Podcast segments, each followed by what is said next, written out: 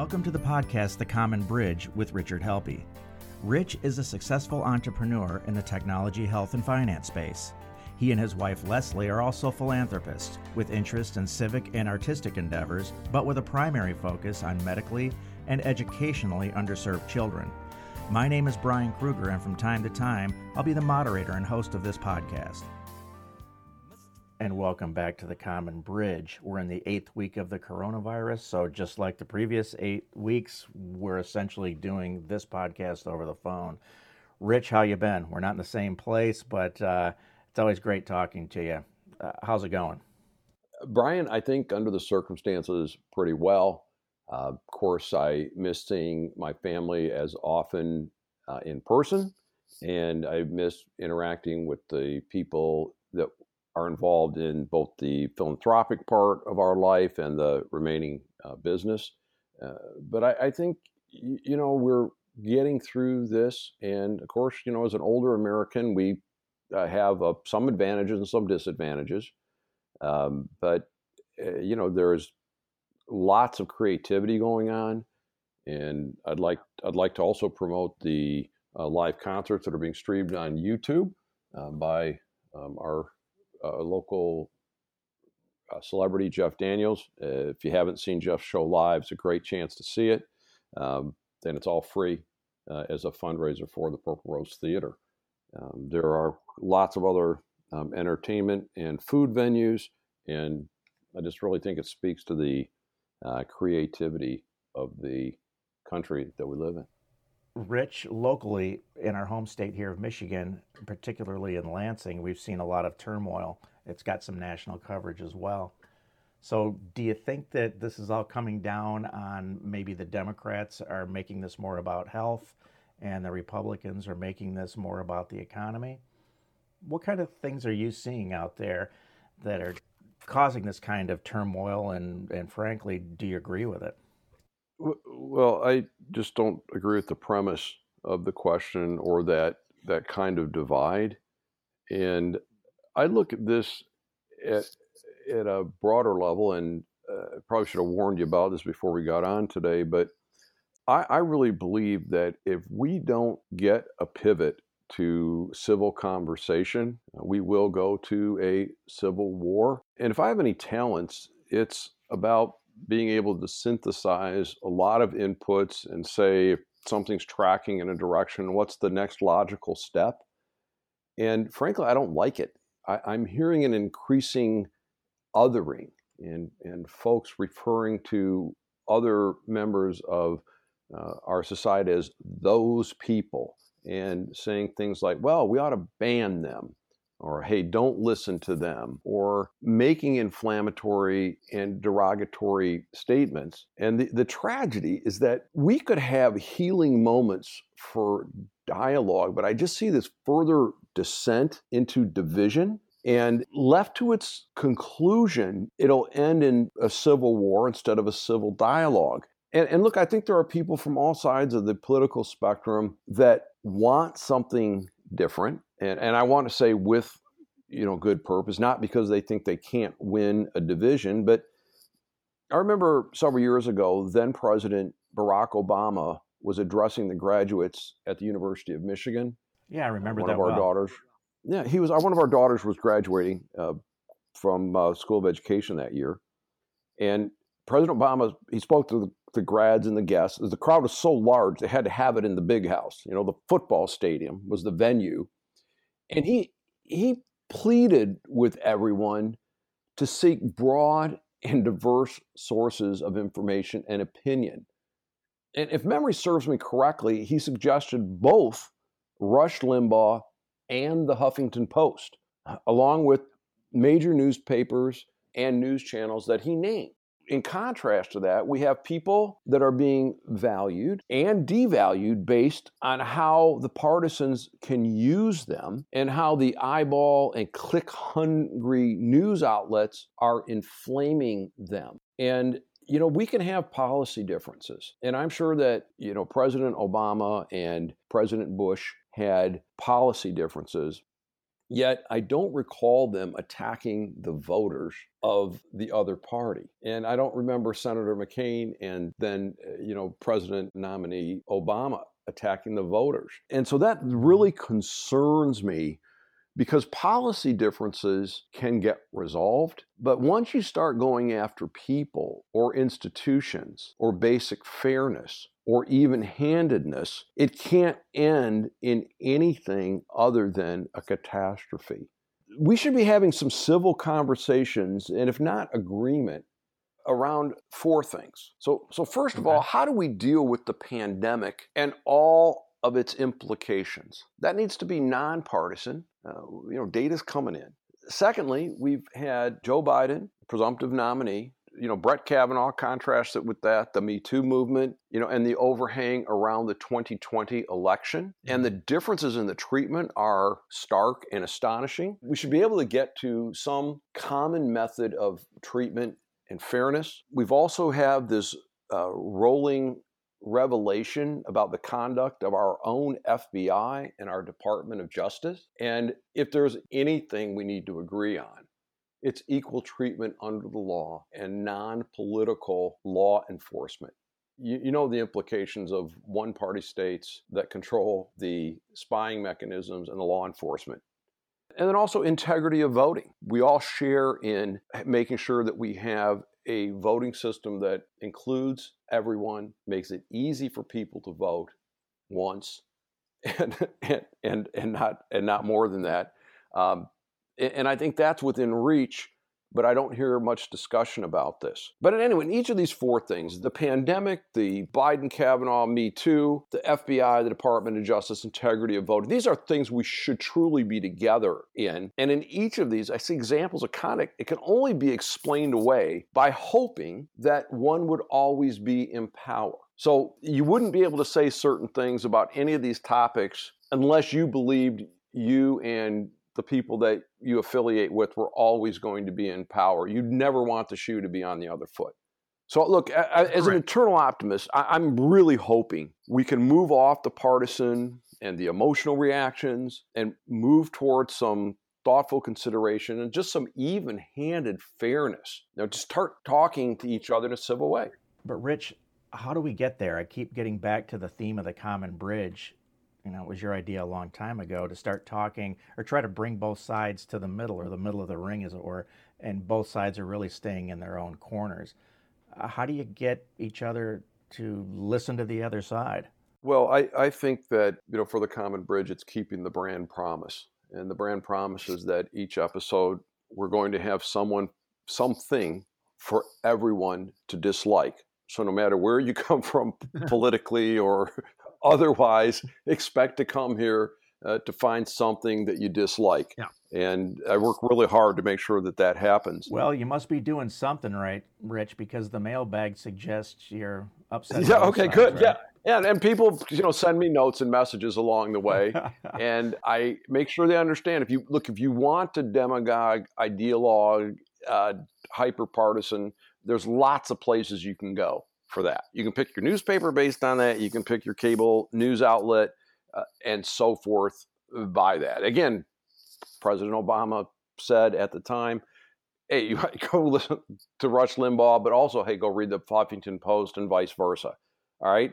If you stay in one of those camps, you're only going to get one outcome. And again, I believe that the way we change this is that we demand better behavior from those that we elected and a better product from the people who are supposed to be reporting to us. Now, I am not a deeply educated scholar, but I am told that I have lots of people that I know that I go to when I need to know different things. Of course you do. And I'm told that Socrates spoke of the virtue of intellectual excellence, and that hope was centered on the belief that the mission and the virtue of excellence in education, called paideia, was the training of great leaders who were, listen to this, morally responsible for guiding the citizens whom Socrates thought were too easily swayed and tricked by demagogues who knew how to manipulate the masses. Socrates believed it takes a real captain to guide the ship. Well, that's really powerful. I believe it is too. And the sad part is this. Half the populace seems to think the other half is being swayed and tricked by a demagogue, but cannot see how they themselves are also being misled. Yeah, right. And that's why we get the results that we have today. A deeply divided country, an unresponsive government, and a media industry that fosters the emotions over reason. And when you take those elements to its logical conclusion, it is indeed civil war. Well, you know, prior to the Civil War, there were a lot of farmers in the North who were upset about the free labor market. And, you know, it wasn't so altruistic, right? So, you know, they were all labeled as abolitionists, and that was great, but that wasn't really necessarily the case. So you had two sides dividing. Yeah, absolutely. So let's look at the Civil War. So the slavery of other human beings. Right? We can and should all agree it is wrong. It's an absolute. And yet at that time in 1860, there was such rancor about that. It got down to canings in the U.S. Senate. That's right. Charles Sumner got whacked. But beyond that, all of the states that seceded negatively mentioned Abraham Lincoln's election in their articles of causes or declaration of causes about why they were leaving the Union. The notion of not my president is not without precedent. Mm-hmm. Georgia, specifically, their declaration of causes says this. The party of Lincoln, called the Republican Party, under its president name and organization, is of recent origin. It is admitted to be an anti-slavery party. And Georgia says, and look, the material prosperity of the North is greatly dependent on the federal government, and that of the South, not at all. So we're leaving. And in terms of swaying public opinion, Mississippi, in its declaration of clauses, said it has enlisted its press, its pulpit, and its schools against us until the whole popular mind of the North is excited and inflamed with prejudice. Now, you can take what Georgia was saying at the time about the duly elected president, mm-hmm. and what Mississippi was saying that, hey, you're all lined up against me and you're inflaming prejudice against my very essence, and overlay where we are today. And yet at that time, as you pointed out, that there were Northerners who looked at this cynically, but all of the Southern states had Union loyalists, and they mostly were made up of either mountain people or small farmers, those people that did not own slaves. They were more in favor of a policy of freedom. Mm-hmm. So at least in that war, we had a cause and we had a policy that people were for or against. Again, slavery primarily, some states' rights. But now we have people against people. President Trump is duly elected, and there's demonstrations not against the policy. As you know, like, for example, we experienced growing up during the Vietnam War. It's a policy that people demonstrated against, wanted our government to change. People wanted to protest the results of a duly elected government. And that gets me into, you know, when I think about the election itself, we do not have to deal with false choices. And a false choice is Trump versus Biden, Republican versus Democrat. You know, hey, if you don't vote for, you know, one or the other, it's a, you know, vote for whomever the speaker is opposing. Right. We hear that all the time. Yeah, we have ballots and we have voices to demand both better candidates and better behavior from those we elect to serve. So we all need to show up and vote, but we don't need to feel compelled to vote for either. So in your opinion, has the environment been set up perfectly to finally get us to a viable third party? Well, look, that's a tall question. And there has been times in our history where third parties have done rather well. But today, a third party would only make sense if there was a chance of winning 270 electoral college votes. Look, the Democrats and Republicans have entrenched themselves and used laws to make it difficult for a third party. So right now, you look at the two largest of, or the most prominent of the third parties, the Libertarians and the Green Party. Mm-hmm. As of today, I looked it up this morning, the Libertarian is on the ballot in 35 states, plus Washington, D.C., and they're going to try to get on all 50 this year. The Green Party is on the ballot in 22 states, but that is half of the 44 they had in the last election cycle. But the issue is this, Brian. The Republican and Democrat controlled boards of elections in the states set the requirements for ballot access. And guess what? Well, that's convenient, isn't it? Right, because it requires signatures on petitions. We have coronavirus rules that are thwarting that and running out the clock. So could a platform like a Libertarian or a Green Party get on the ballot in all 50 states and elect a unity ticket that wouldn't be in keeping with their more ideological view of the world? That's a long way to get there. Yeah. And if you recall, Donald Trump was sought as a candidate from the party that Ross Perot had founded. Yeah, that's right. And what Trump concluded back then, he said that you have to run as a Democrat or a Republican to win. And remember, Trump is not a party guy. No, not at all. Yeah, at all. And I'm sure he would have run on the Democrat ticket if he thought he could win there. Now, you and I both were, active during the last time there was a strong third party. That was in 1992. I remember that well. And the results of having that third party in there, the results of the election were changed. Well, absolutely. Yeah. Absent Ross Perot, George H.W. Bush would have won the Electoral College in a landslide. Absolutely. But Perot took off enough votes to swing it to Bill Clinton.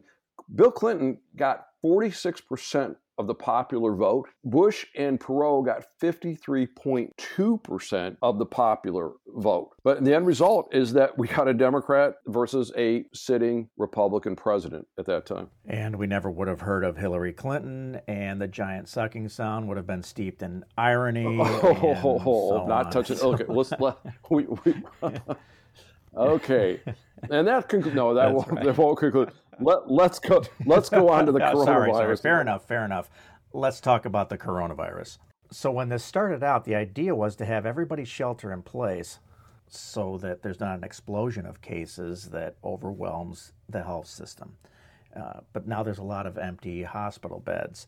A lot of the triage units that we set up aren't being used at all. Do you think now that the argument then goes to reopening the economy? I know you don't like that phrase, but what do you think we should do now going forward? Well, you've got a lot of questions in there. Let's kind of back up to the first time we talked about COVID-19. And at that time, we said, look, there's more unknowns than knowns. And let's hope the conversation that we're having in a month or two is, did we do too much versus, oh no, we didn't do enough. So there's the first headline. And today, there are still more unknowns than knowns. The data is coming in. It's largely encouraging. And let me just touch on a little bit of that. First of all, the good news is that the healthcare industry has rallied. I hope the listeners got to hear Brian Peters talk about what was going on. And now we have the capacity to deal with the outbreak. And certainly it's the combination of policies to prevent the spread and relentless resupply.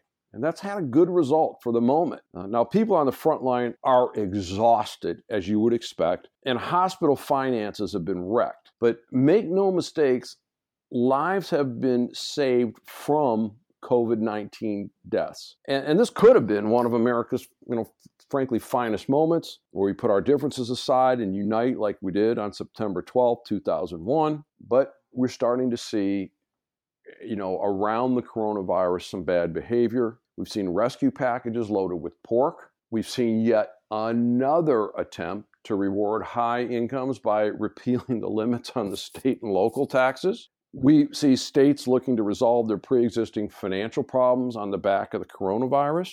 But we've also seen some good news. Workers are coming to the forefront, from Amazon warehouses to meatpacking plants, that workers are saying, wait a minute, you need to treat us better for health and safety and better working conditions. Yet I've seen pundits, expressing disdain for workers without college degrees and the way that they're voting. And yet at the same time, praising our frontline workers who drive trucks, work in grocery stores, and the like. And as I'm reading and watching this, I'm saying, don't they understand? Those are the same people You tell me I'm essential, I'm a hero, and I'm going to work every day. And then you tell me you think I'm too dumb to know who to vote for. And all I can conclude is that your political view is coloring how you value me. And look, there's a Professor Levitt from Stanford. I watched some of his YouTube videos over the weekend. He gives really good analysis on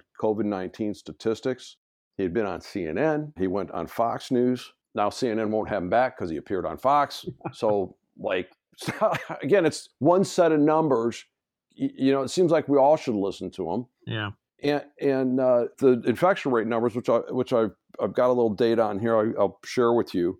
I did some analysis myself. But there's no doubt that now that COVID-19 is perhaps on the downside, perhaps for this wave, that we have an enormous public health cost to these stay-at-home orders or lockdowns, however you want to frame them. You heard Milt Mack talk about suicides, domestic violence, alcohol consumption. We now know that addictions and other medical conditions are being left untreated, including heart attacks, cancers, and even appendicitis. I've heard that too. I don't want to go to the ER. And ambulance runs in one of our major systems here locally, they have 4 times the number of runs to pick up deceased people. So when people talk about reopening the economy again is a thing that serves us. It's not a goal in and of itself, but it's a means of, you know, making sure that we're housed and fed and educated and transported in the best way possible. And we're paying a terrible public health cost at this point.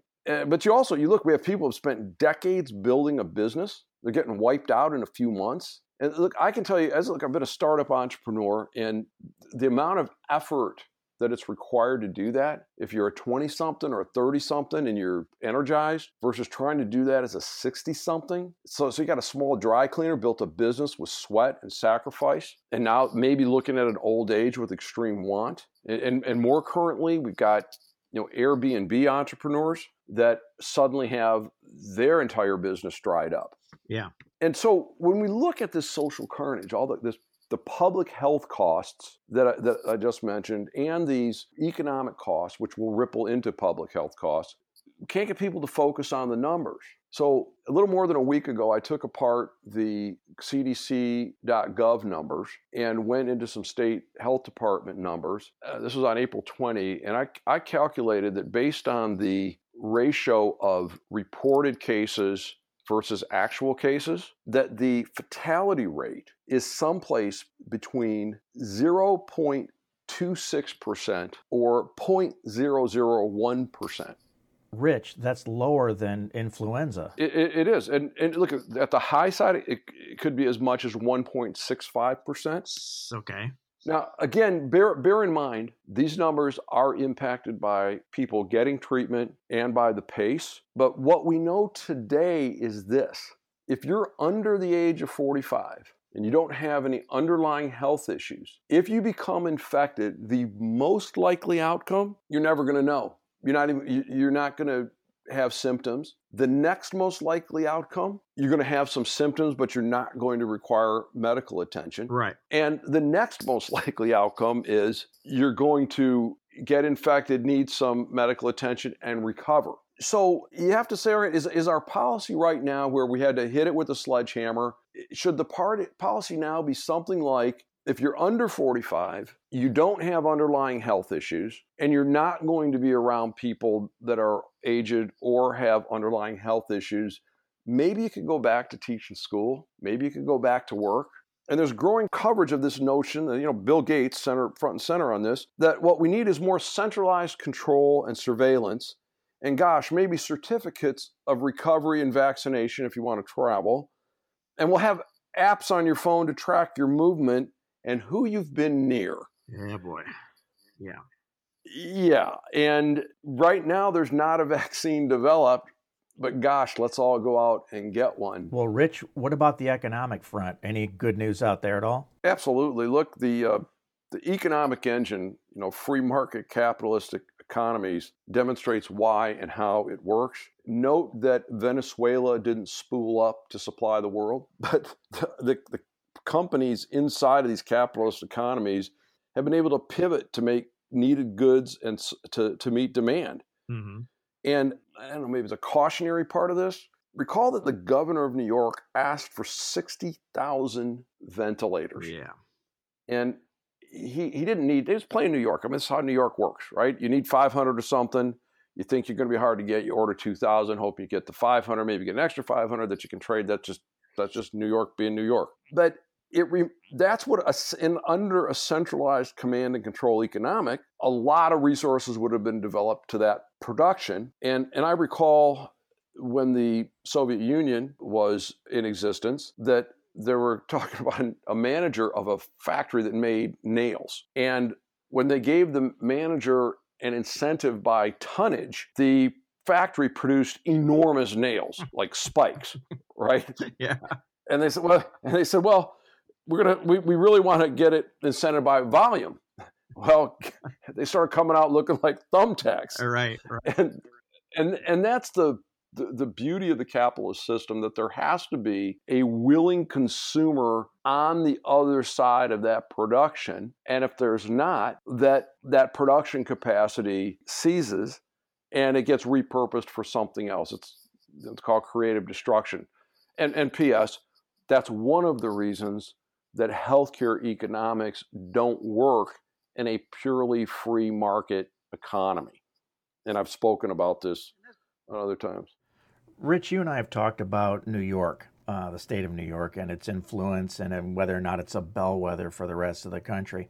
And there's an interesting story that came out this week that said that New York has a high-paid lobbyist in Washington, D.C., and there seems to be a direct correlation between that investment and the return on investment that New York is seeing from some of the first wave of financial aid, well into the billions, well outpaces a lot of other cities and states. What are your thoughts about that? And marking every death as a COVID death in order to get those numbers up.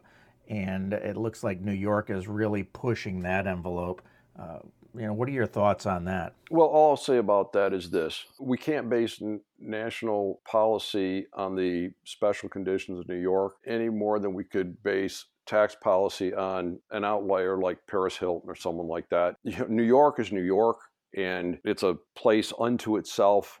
I think we need to support New York. It's part of the United States of America. But you can't base our national policies on what's going on in New York. Rich, let's talk a little bit about the protests. I know you're an advocate for First Amendment rights. That goes without question. But tell us a little bit about how you feel about these protests in Lansing. Are they ill-advised? What are your thoughts on that? On a broad scale, Americans have a right to peaceable assembly, a right to petition our government, and a right to protest. And hopefully it's about a policy that can be changed. And I do notice that there's been protesters at state capitals and elsewhere that are protesting a policy. They're not protesting a person or an election result. You know, most of them have a legitimate point of view. Mm-hmm. But, you know, look, of course, in any gathering, there's always knuckleheads. And, you know, we've seen the highly publicized pictures of protesters with these rifles slung over their shoulders. Mm-hmm. And I'm looking at this and I'm going, really? For what? I mean, let's count the ways that's idiotic, all right? And I won't get them all here because in the interest of time. First of all, how are you going to find a safe shot in that mass of people? Okay, you're talking about a very high-powered weapon where that bullet travels a long way. Sure. And all right, who are you planning to shoot? Okay, and here's the other logic. If you really, truly feared the government, you wouldn't make yourself the number one target by carrying a rifle, right? Because we know rules of engagement is you take out the highest threat first. And guess what?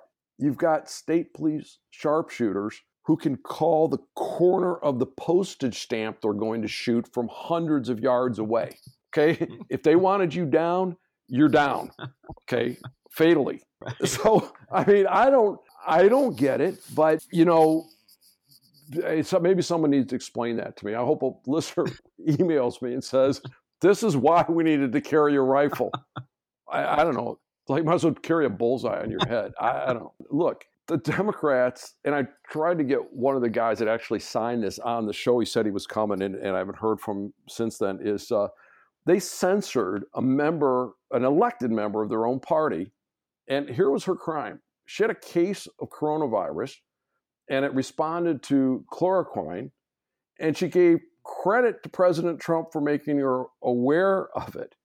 And they like came down on her for not supporting her party.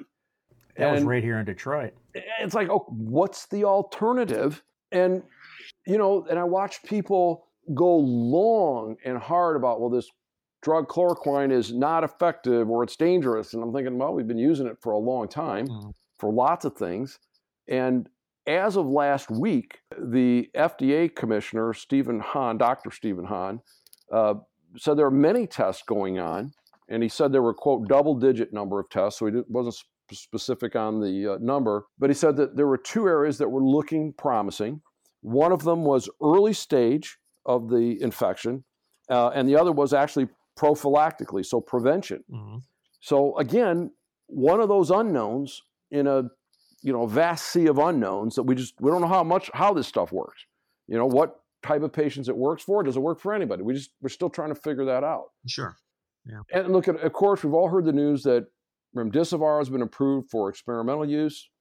Okay. And that its maker, Gilead Sciences, they've donated their entire stock that they have today of 1.5 million doses to the federal government. But look, in the meantime, everybody please wash your hands, practice safe social distancing. A mask is not a bad idea. I was with some folks over the weekend. One of the guys had a N95 mask on that he'd gotten from construction work. And I said, well, this is great you're wearing this, but we're staying 6 feet apart. And he said, no, he said, this is helping my seasonal allergies. If I have this on, I don't have to take Claritin. So we've discovered this along the way. So good for him, right? So, Rich, let's talk about the Me Too movement, or the vanishing of the Me Too movement, the former Me Too movement. Tell us a little bit about what you think about Joe Biden, how it compares to Kavanaugh, and is he being treated fairly? All right. Well, look, I'm going to step back and look at the broad strokes of the election in just one or two ways to begin this.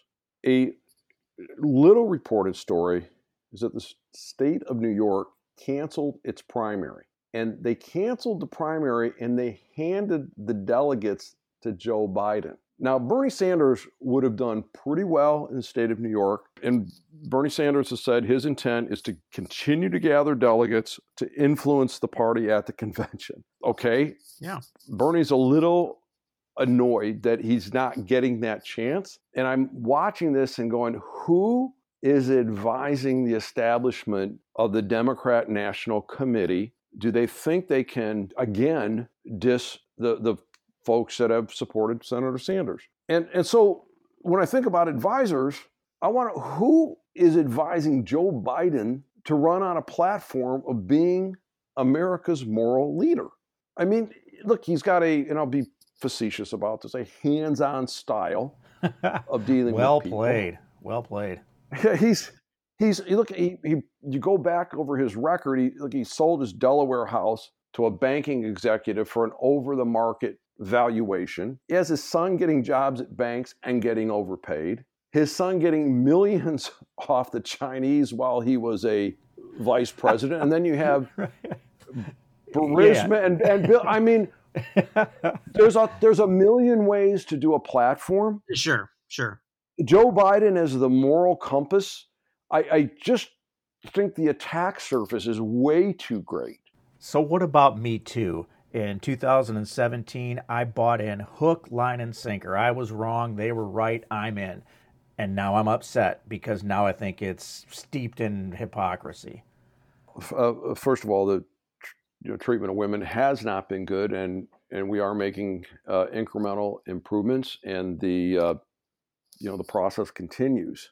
And I think leaving Harvey Weinstein out of it for the moment. But when you look at the two people that have been most prominent, it's Joe Biden and Brett Kavanaugh. If you look at the underlying facts, there's only four possible outcomes. They're both guilty. They're both innocent and victims of false accusations. or one is guilty and the other a victim, or vice versa, right? Yeah. But the broader, looks at the treatment of both cases. There were over 700 articles and columns written about Brett Kavanaugh and thousands of media mentions. And this is the story, that this virgin who was aged 15 to 17 at the time, depending on which story his accuser was telling that day, attempted a rape at an unknown place and later went on to be involved in serial rape parties while in college. And this drumbeat of certain guilt continued while corroborating witnesses that the accuser provided flat out said, they didn't either know nothing about it or she's wrong. Compare that to the scant coverage of a 51-year-old senator, again, with that handsy reputation, having committed, by his own definition, sexual violence on a young woman in his employ, and that the reporting victim made contemporary reports to several people, including her mother. And listen to the New York Times defense of their coverage. Why did they delay 2 weeks to report on Joe Biden? Well, executive editor Dean Baquet, who's again been recorded as thinking his mission is to destroy this current president, said that Kavanaugh was part of a running hot story, who was a figure who was already in the public forum in a long way. But how is Joe Biden not a running hot story who's in the public eye? I mean, it's just, come on. And look, if Biden was a student under his own rules, that Tara Reid could file a claim of assault, Biden would have no right to know the specifics, the evidence that was provided, who was charging him, who was a witness, and no right to question the accuser. And if, again, applying Biden standards, a college administrator would decide the issue in private, judge, jury, executioner, okay? And so if you remember the solemn-faced senators and the pious reporters, I want to say smearing, but I'm treating Justice Kavanaugh under this banner of absolutism, believing all women, even when there's not only zero evidence and conflicting information, it's really inexplicable how Joe Biden was treated. So it again speaks to, we will continue to get that kind of reporting as long as we consume it. And that's what we need to do. So what did you think of Mika Brzezinski's interview of Joe Biden last week on the Scarborough Show? I think she did a pretty fair, job. I was encouraged by that. I did watch it start to finish as it was live. She did try several ways to pin Mr. Biden down to a commitment to search the records that he has stored at the University of Delaware. I mean, she went at that several different ways, never worked. She could have made it a little stronger maybe by, you know, running the clips of the Senator Biden pressing Anita Hill during the Clarence Thomas hearings.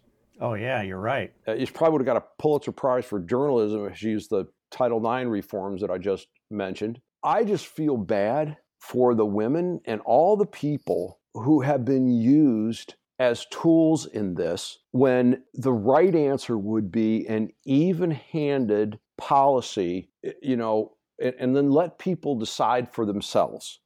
If Brett Kavanaugh did as a teenager what he was accused of doing, then you've got to, first of all, say, do you believe it? Second of all, does it affect whether he should sit on Supreme Court? Okay. Similarly, Joe Biden, do you believe it? And does it affect his ability to serve as president of the United States?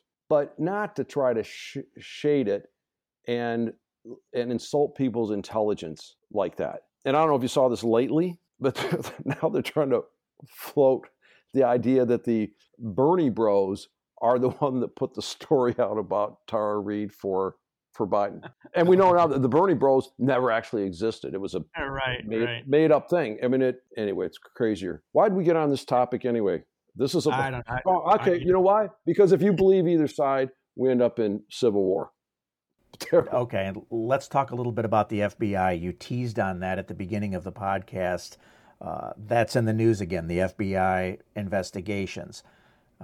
After that, we'll go into voter integrity. But tell us a little bit about what you saw in the resurfacing of the memos that came out this week. Look, and to that end, I think we need to get a real expert on this, and I've got some calls out on this. But look, February, the judge in General Michael Flynn's sentencing postponed that sentencing on a charge of lying to the FBI, and the reason being that the court was convinced that there was exculpatory evidence that the FBI had withheld. And now what we know is that the FBI, from their own records, showed that Jim Comey personally ordered a breach of protocol and sent agents to the White House, one of them, Peter Strzok, and to interview the incoming National Security Advisor, General Michael Flynn. And one of the agents, Bill Priestep, in his notes, he says, well, what's the goal here? Is it the truth, or to get him to say something we can charge him with, or to get him fired? Yeah, that's an actual quote. Yeah, it's like, wait a minute. When did we have the FBI trying to get people in an administration fired? And look, remember at the time, the FBI already knew that the entire premise of the Russian collusion story was false. They knew at that time that all of the Russian disinformation in the so-called Steele dossier was fake, but it was used to spy on citizens and a candidate and to launch a 2-year investigation knowing that the results would be no collusion. In James Comey's own words, he said, I took part of the Steele report so that a special prosecutor could be hired, and he got that. I would not want to see the candidacy of Joe Biden treated this way. I would not want to see the candidacy of Bernie Sanders treated this way. I wouldn't want to see the candidacy of Donald Trump being treated this way. And if, whomever becomes president at the end of the next election, whether we reelect the president we have or we have a new president, the FBI's conduct is just outrageous. And we all benefit from an FBI, a Department of Justice, and intelligence services that are free of political pressures and biases. I think we all want equal protection under the law. And if you want it, you have to give it. And as you look, I'm not a fan of this president. I don't believe that America said we want a guy like Donald Trump in the Oval Office. I don't think anybody said he's the best qualified person, but that doesn't excuse this kind of abuse like that. Brian, you mentioned voter integrity, right? And I'm going to just go real quick here. Voting by mail, some states use it. It's different than absentee voting. It is subject to fraud. And someone wants to know, well, how much fraud? It's like asking how many cases of coronavirus are there? Because if you're not testing, you can't count. But I think the solution is simple, and maybe I shouldn't be surprised that it's not being suggested. We could all have an app that has a unique identifier associated with it that takes a picture of the person casting the vote. Okay, or in Chicago, the headstone casting the vote. I'm just kidding about that. You didn't go there. And then you'd have the facial recognition databases that we're all exposed to anyway, and comparison to see if Rich Helppie's face was used to cast 26 ballots someplace. Well, you and I agree on that anyway. The technology is there; we see it in banking. Absolutely, and such. And then the notion of disenfranchisement and such is over for people that don't have access to devices and things. It's relatively inexpensive to set up voting centers, and you're all voting off the same technology. Everybody gets to cast a vote. It would make the politicians have to respond to everybody, not hope for a low turnout election. It'd be really a step in the right way for democracy. Okay, hey, now let's wrap this up. This has been a great, great podcast. But to wrap this up, how do we get out of this quagmire? Well, first of all, I'm kind of glad you use the word quagmire. I knew you would. That's what the Vietnam War became for us. And weirdly, some people are using the U.S. casualty count in Vietnam and the number of coronavirus deaths as a means of bashing people they don't like. But we do have to exit it. And I'll use Socrates once again, who said, listen to your common sense, not the rhetoric of leaders.